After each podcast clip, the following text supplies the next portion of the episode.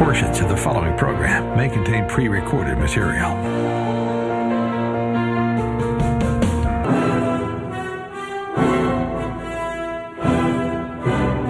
Morning, Glory, America. Bonjour, hi, Canada. On this September 24th from California, the Hillsdale Dialogue is live. I'm Hugh Hewitt. This week, Dean Matt Spalding of the Graduate School of Statesmanship of Hillsdale College inside the Beltway in the belly of the beast. Good morning, Dean Spalding. How are you? Thank you for joining me early in the morning. Good, good morning, Hugh. I'm great and good to talk with you. I have a uh, from uh, Hillsdale campus.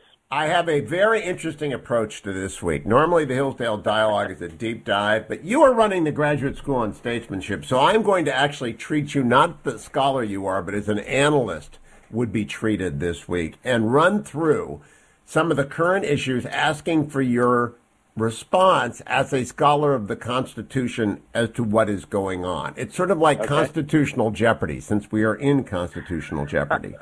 the first thing I want to ask you about, the very first thing, is Alexander Mayorkas, the chair, the, the Secretary of Homeland Security, uh, Alejandro Mayorkas, on CNN with Wolf Blitzer. Secretary Mayorkas says this in the middle of a border crisis, cut number seven the special U.S. envoy to Haiti uh, resigned today, as you well know, saying, and I'll read a quote from his resignation letter uh, I will not be associated with the United States' inhumane, counterproductive decision to deport thousands of Haitian refugees and illegal immigrants. Uh, Mr. Secretary, how do you respond to the charge that the Biden administration, that the policy of the administration is inhumane and counterproductive? Well, first of all, let me say that we don't use the term illegal immigrants. I actually issued a policy in the Department of Homeland Security. We use the term non citizen to respect the dignity of every individual as a preliminary matter. So I want to begin there, Dean Spalding, because it's the substitution of mindless rhetoric for a policy difference. What did you make of that response and about the border crisis?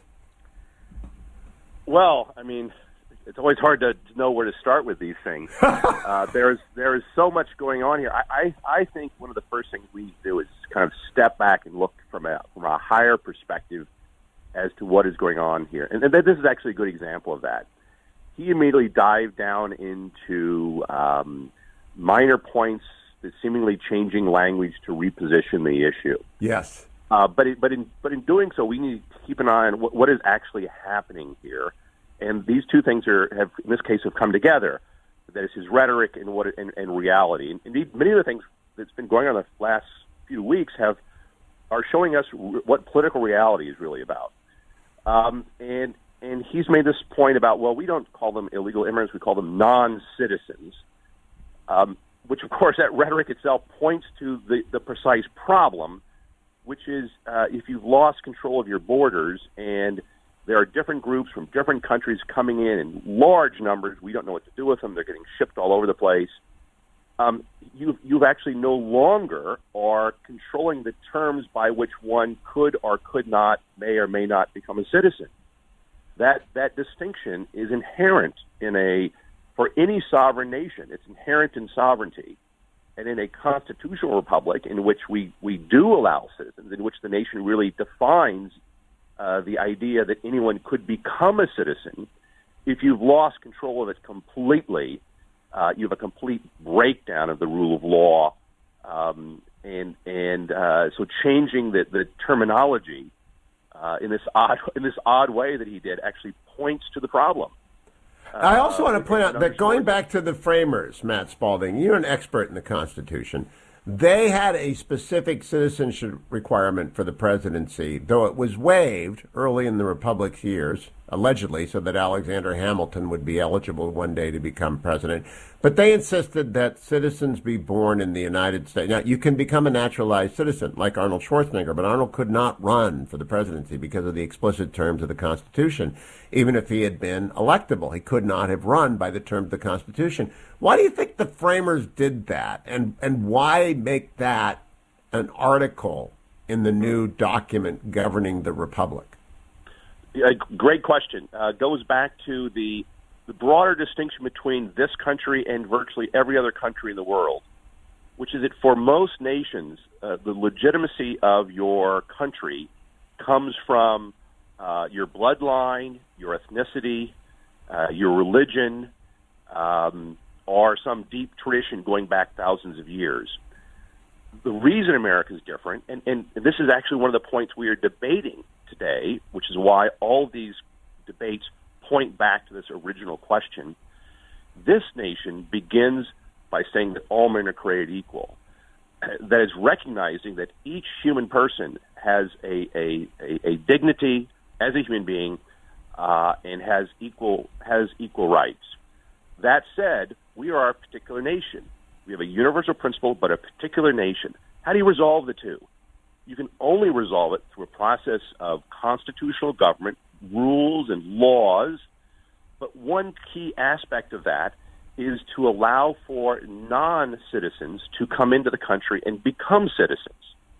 So that, that idea of assimilation is actually central to the American purpose, which means these various distinctions uh, about uh, the requirements for the presidency, the requirements for becoming a citizen, maintaining control of the border, determining who does and does not get asylum.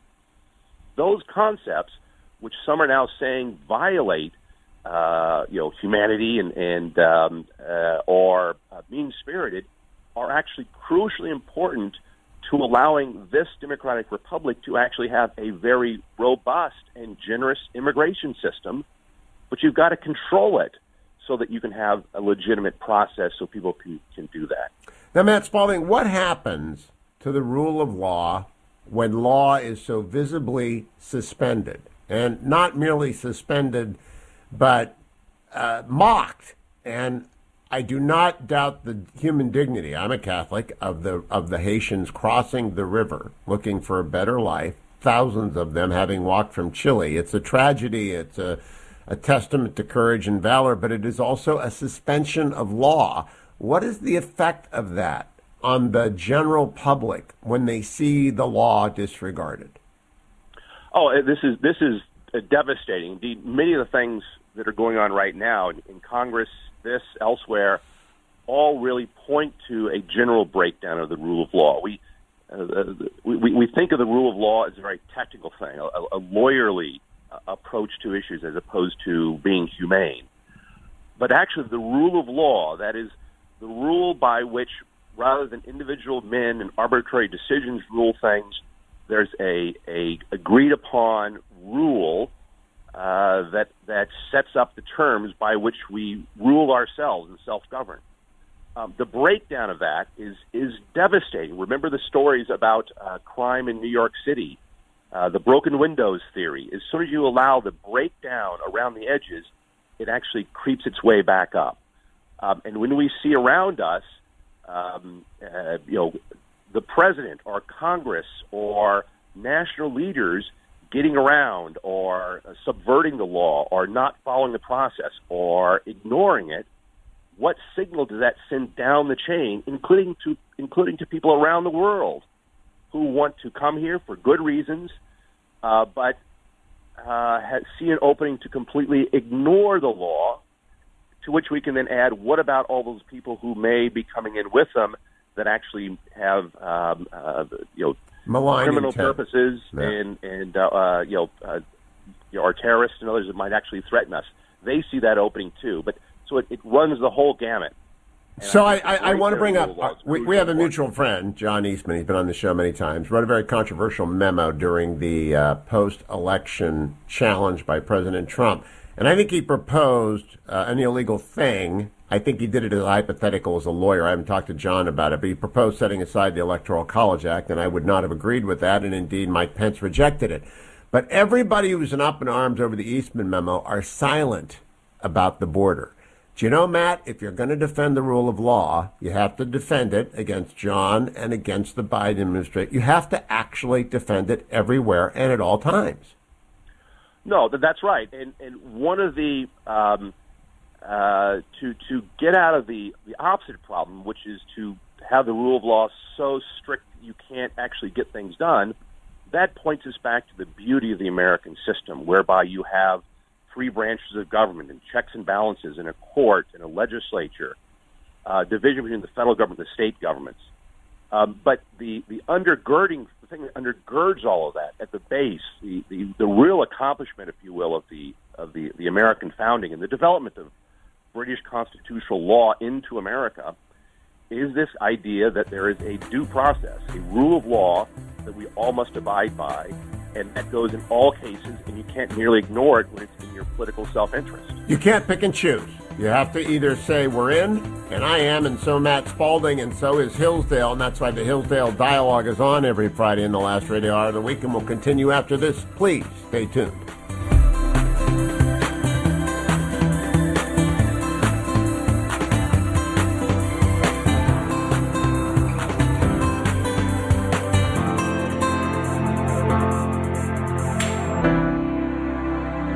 There may be only one or two people in the Beltway who can actually tell the truth. You're listening to one of them. The truth continues when Hugh Hewitt returns in a moment. Welcome back, America. I'm Hugh Hewitt. Matt Spalding is the Dean of the Hillsdale Graduate School of Statesmanship inside the Beltway. It is the Hillsdale Dialogue. All things Hillsdale are found at hillsdale.edu including all of the Hillsdale dialogues dating up to 10 years now at hughforhillsdale.com. Matt Spalding, I want to play for you an exchange at the White House yesterday on immigration between Yamiche Alcindor, representing the Fourth Estate, PBS, publicly funded broadcast, and Jen Psaki, the White House flack, flacking for the president, cut number 11 also said in his letter he called the, the, the, U.S. policy inhumane, deeply flawed, does the president believe anything in this letter that Daniel Foote is saying rings true? Has some sort of point that he that he believes is, is true? Which aspect? He called the, the, the he called the, the policy toward Haiti inhumane. He said that he wasn't specific in his letter. What I noted earlier before, what I noted earlier, let me finish, Yamiche. What I noted earlier before is that we have taken very specific actions as it relates to the horrific photos that we that are not we're not going to stand for in this administration. I don't know if he was referring to that or something else. That's why I asked the, raised the point. His purview. Let me finish, Yamiche. His purview was not about migration. He didn't raise his concerns about migration privately. We respect his point of view, respect his ability to bring forward concerns, to raise ideas, to raise proposals. That's certainly something the president welcomes from everybody on his team and something that he had the opportunity to do in a range of meetings. We also have to make decisions here based on what we feel are going to help promote democracy in Haiti, including uh, Haitian led uh, reforms, Haitian led steps on the ground to make changes in the country. A number of people who say that he did raise concerns over the deportation of Haitians and the treatment of Haitians. Are you saying then that Daniel Foote is not telling the truth in this letter? I, I would point you to the State Department, uh, who have conveyed clearly in their statement what I just said. One last question, I promise. Yeah. The, the last question is Daniel Foote, the, special, the former special envoy to Haiti, he's raising this idea that the U.S. should be listening to Haitian civil society, not backing the, the current prime minister who was not elected by the people. What's the president's response to that? Because those civil society members have been telling me and other reporters for months, even before the assassination of the president, that President Biden was not listening to the people of Haiti about how to move forward with their government. We support a Haitian led process charting the country's course through the current political situation. We don't back. Stop right there. So, Matt Spalding, I played this out. It's so interesting on many levels. But at the very end there, hmm. Yamiche Alcindor says, Is the president listening to the people of Haiti? The United States has a system where the people are represented by a constitutional structure. I thought that was interesting, but I don't think either of them knew the significance of the question. That they're talking about governance. At the, they're talking about the rule of law, and Haiti doesn't have it. Yeah, there are. I mean, again, there are so many things in that exchange. There are several things I thought that made for uh, confusion. Uh, that one in particular do, are, is the president listening to the people of Haiti? Uh, but the other one was there was this broad distinction between policy on the one hand and particular circumstances. Um, I, I, I, you know, setting aside the uh, the particular people involved here, um, we're not very good at thinking through politics um, in a in a way that we ought to within a constitutional system. Uh, in terms of the role of the president, in terms of policy making, in terms of the role of Congress, uh, and that I think points to it. I, I think in, in a lot of these cases, what we're seeing, and this goes for uh, mandates and and um, you know the other issues of the day, is the, the the rule of law is essentially being set aside as a secondary matter, as a speed Yes. bump, if you will, in, in, in, as we move towards what we want to have as our policy outcome, no matter what. We'll, Yes. we'll use the courts if need be, or we won't. Uh, we will sue the states, or we won't. Uh, we will use Congress, or we won't, uh, in order to uh, achieve our outcome. And so the, the framework And the media will message. The media will message media will regardless of the story. That's right. And so no longer do we speak in terms of roles and responsibilities of a president, a Congress, or a governor as to how we think this through. And that lack of a framework, I, I fear, is moving us towards a condition, which is precisely what the American founding was moving against, was uh, that all sovereignty does not get subsumed into a central force which can become arbitrary. And it should have been. The question should have been: about. Is the president listening to the people of the United States as expressed through the laws of their legally elected representatives with regards to the border and the Haitians who are crossing illegally? That was the question. The people of Haiti, my goodness. Matt Spalding, the dean of the Hillsdale Graduate School, will be right back. Stay tuned to the Hillsdale Dialogue.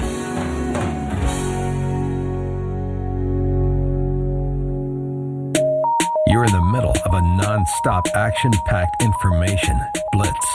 The Hugh Hewitt Show is coming right back.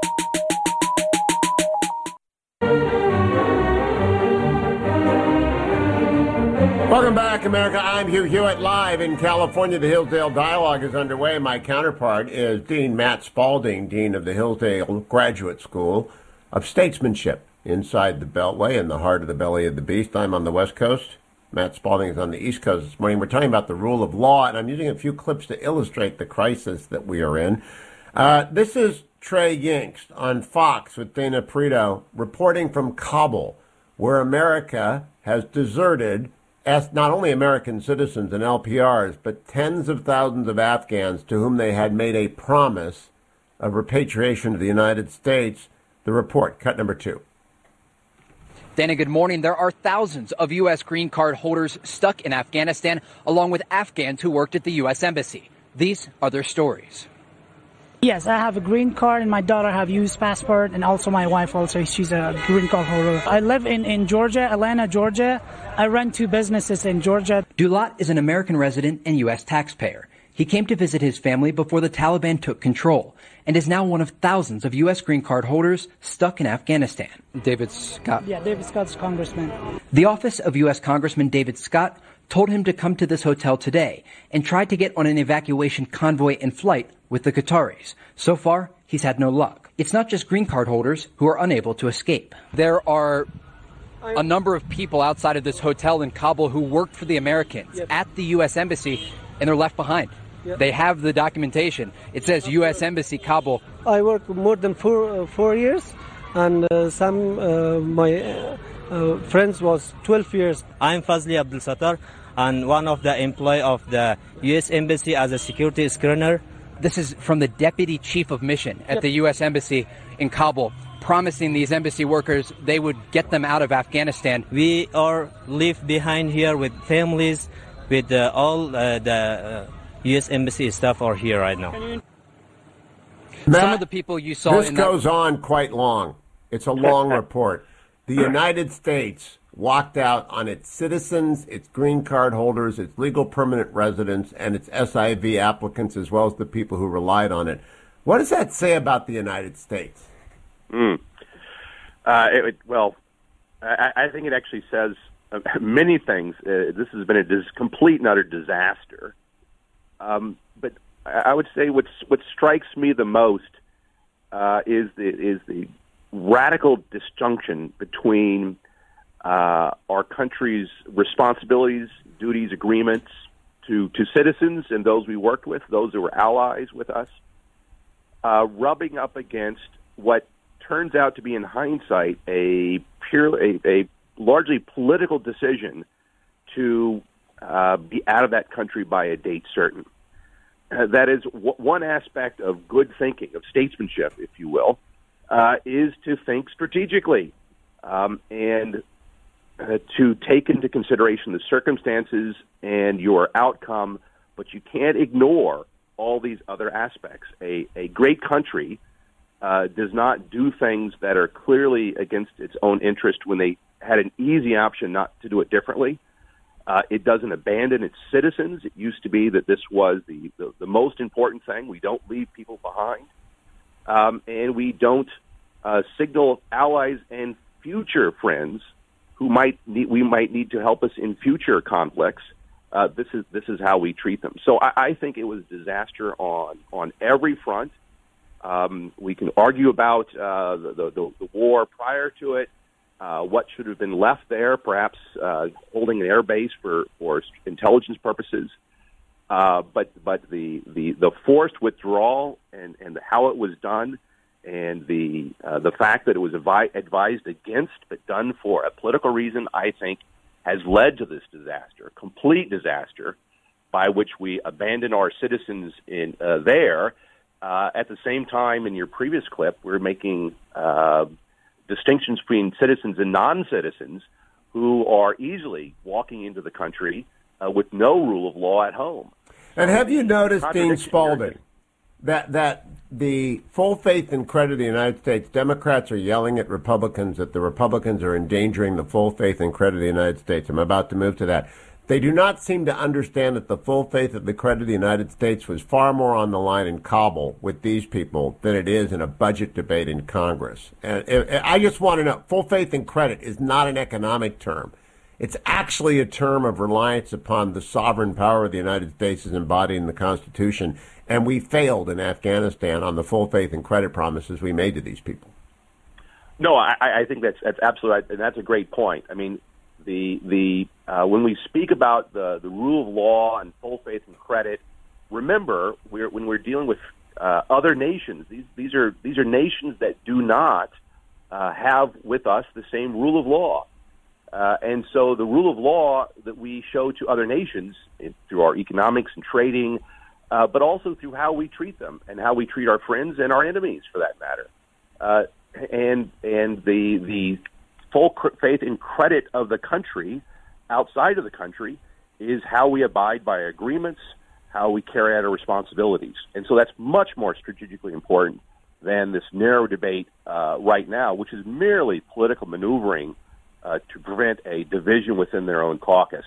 It's a very narrow-minded argument that I think that is being made about what that actually means today. And a very important argument, which you just referenced, is how do we treat our friends? Here's Congresswoman Rashida Tlaib on the House floor yesterday talking about our strongest ally in the Middle East, Israel, cut number four. I rise in opposition to this supplemental. I will not support an effort to enable and support war crimes, human rights abuses, and violence. We cannot talk, be talking only about Israelis' need for safety at a time when Palestinians are living under a violent apartheid system and are dying from what Human Rights Watch has said are war crimes. We should also be talking about Palestinian need for security from Israeli attacks. We must be consistent in our commitment to human life, period. Everyone deserves to be safe there. The bill claims to be, quote, a replenishment for weapons apartheid Israel used in a crisis it manufactured when it attacked worshippers at one of the most holiest Islamic locations, the Al-Aqsa Mosque, committing, again, numerous, numerous war crimes. And yet, a $1 billion in American tax dollars that my colleagues want to give represents to me an absurd and unjustifiable 140 times increase to U.S. funding for the Iron Dome. I firmly believe our country must oppose selling weapons to anyone, anywhere, without human rights law compliance. The Israeli government is an apartheid regime. Not my words, the words of Human Rights Watch and Israel's own Human Spalding Rights Chuck Fleischmann of Tennessee, a Republican, rose to respond to this. Cut number five. Mr. Speaker, the truth has finally come out on the floor of the House of the United States of America. I heard some of my Democratic colleagues stand with me, with Israel, with our ally to fight terrorism with a defensive weapon system. And what did we just hear? We heard the Democratic Party speak out. We heard right now from my colleague across the aisle with a shocking statement. She opposes this because they have a vocal minority in the majority party that is anti Israel, that is anti Semitic, and as Americans, we can never stand for that. I grew up with Holocaust survivors. I grew up with children of Holocaust survivors. Israel has been attacked and attacked and attacked since its inception. As Americans, I beseech you, I reach out to the majority and I say, condemn what we just heard on the floor. Matt Spalding, this is a vigorous debate about an important subject, but attacks on our friends, not standing by them, originated within the Democratic Party, and I don't think are going to be forgotten by the American electorate for a long time. No, I, I, I don't think so. And um, I, this was um, in the uh, larger resolution. Uh, it was then taken out and done as a standalone bill, and they lost uh, significantly in a vote. Uh, I mean, I, this, this is a great example of political reality hitting home. Uh, these are the kind of debates we should have in Congress, to be honest. Uh, Congress should be debating these things, and we should be making our decisions. But the idea that we should not keep in mind who our friends and enemies are in the world, and who are citizens and non-citizens, and these very simple political distinctions that legislators and and and statesmen must make uh, is is patently absurd. Uh, the problem is that, uh, in many of these things we're seeing right now, uh, are are showing the extent to which the Democratic caucus is increasingly led by a very small minority in a very radical direction. So all of these subjects, Matt Spalding, the rhetoric of the Secretary of HH of, of DHS, uh, illegal immigrant, we don't use that anymore. The exchange between the White House press secretary and the PBS reporter, which is otherworldly. The exchange on the floor of the Senate, the SIV holders who've been abandoned. They all have in common one thing. They all call into question America's commitment to the rule of law. And I'm beginning to wonder, do, do you really think it exists anymore? Uh, well, I, I, mean, I, I think it exists, uh, especially on paper. I think it exists in most places. I think we're seeing a move in this direction. It's been going on for a while, and I think it's gotten more uh, uh, apparent now in the current administration, precisely because I think the caucus, the, the party caucus of the administration, is so pulled in a more radical direction that does not wish to abide by the rule of law. Put another way, all the things we've referenced here, uh, including others, uh, the, the, the mandates, the, the, the questions about redistricting that are going on right now, every one of them pushes against majority rule. That is the, the that is the it undercuts the rule of law, but in its place, it implies that majorities, which is say lawmaking majorities, legislative majorities, voting majorities, those don't matter. All that matters is the outcome where we want to push policy. In the case of Congress, where we want to push policy despite an extremely narrow uh, majority in the House and no majority in the Senate, except with a tie-breaking vote, uh, and and just the the extent to which they're pushing that hard, I think, has this deep effect on the rule of law and significantly undermines it and shows that they don't think there's a rule of law. And I think others, Republicans, governors, um, uh, citizens who are getting involved in things, need to stand up for the rule of law because really that is the bedrock of our system, which allows us to have disagreements and debates like this in Congress and then have decisions about how we move forward uh, for the common good of the nation. We're going to come back and talk about redistricting in just a moment. I, Matt just hit on a profound thing here. It's really about the rule of an elite pretending to be in the rule of the majority and speaking for the majority, but using that pretense to overturn the rule of law as embedded in the Constitution and the law. It's really about the rule of a bureaucratic elite and a very small minority of hard left fanatics within one party that is driving that party. We'll come back and talk about redistricting in just a moment. This is the Hugh Hewitt Show.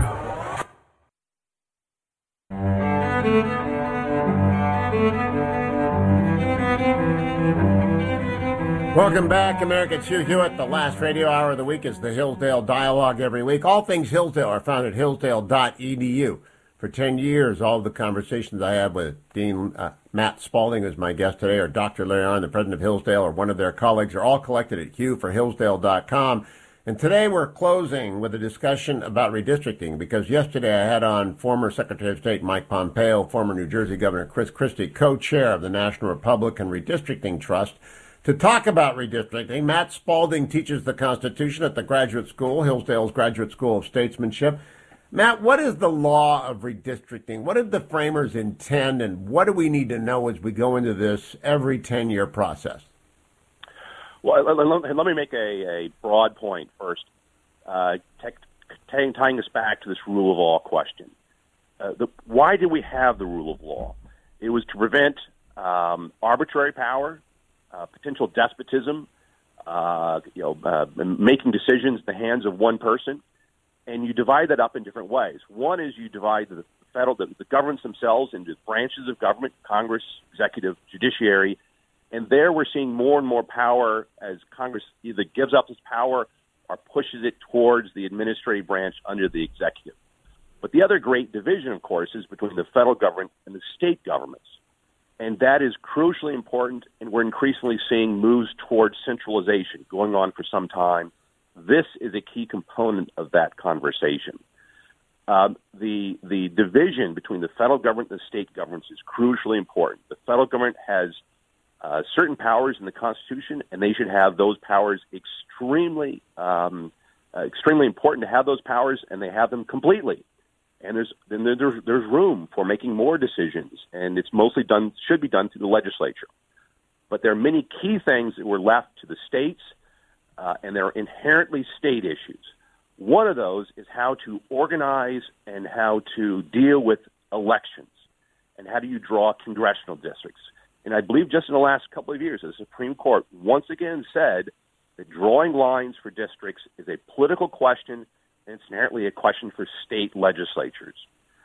And the debate we're seeing right now, and why this is crucially important, is getting control of that in some sort of centralized way either through uh, uh, political maneuvers with a party or, in the case of uh, H.R. 1, where you have legislation to uh, pull all that into under, and under the control of the federal government, undermines that crucial activity, breaks down that aspect of the rule of law, and if you can t- if you take away the ability to draw districts at the local level with state legislatures, You've taken an inherently political question, which should be done at that level where those political decisions can safely be made, and yet now you've made them centralized, highly partisanized questions, uh, which serve not the good of those legislative majorities state level.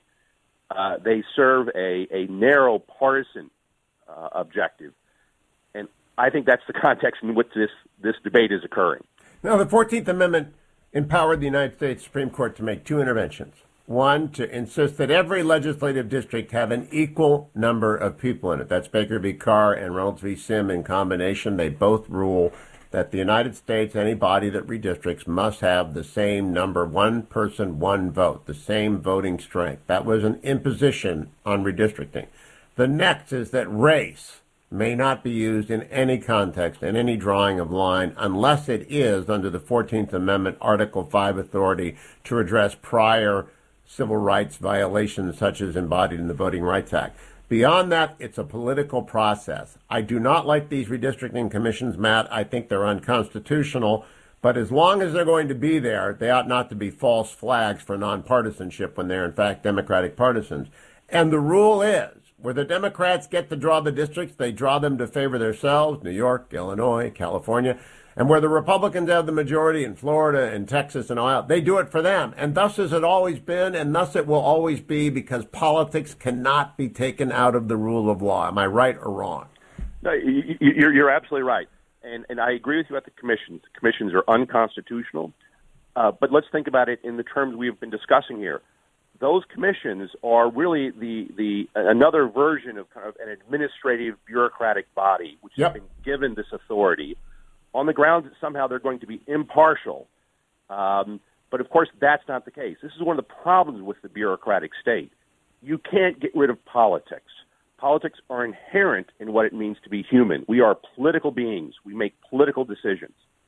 The safe way to deal with that is not to put it in the hands of bureaucrats but to leave that in the hands of legislatures because we can't get rid of commissions if we don't like what they've done, but we can elect new legislatures.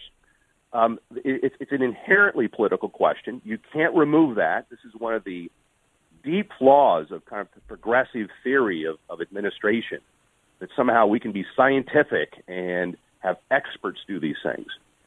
It's an inherently political question. It needs to remain a political question. There are some rules. You mentioned uh, the, those constitutional rules, but in general, it should be uh, compact districts and things like that.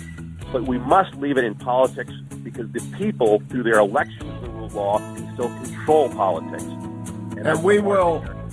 We will use the Hillsdale Dialogue every week to talk about the will of the people as expressed through their elected representatives being the genius of the framers and the genius of our rule of law. Matt Spalding, Dean of the Graduate School of Hillsdale in Washington, D.C. Thank you. Thank you, Duane. Thank you, Ben. Thank you, Adam. Thank you all for listening. I'll be back inside the Beltway on Monday when we are next live, back with you on the next Hugh Hewitt Show. When you absolutely, positively need the truth, this is where you turn. This is the Hugh Hewitt Show.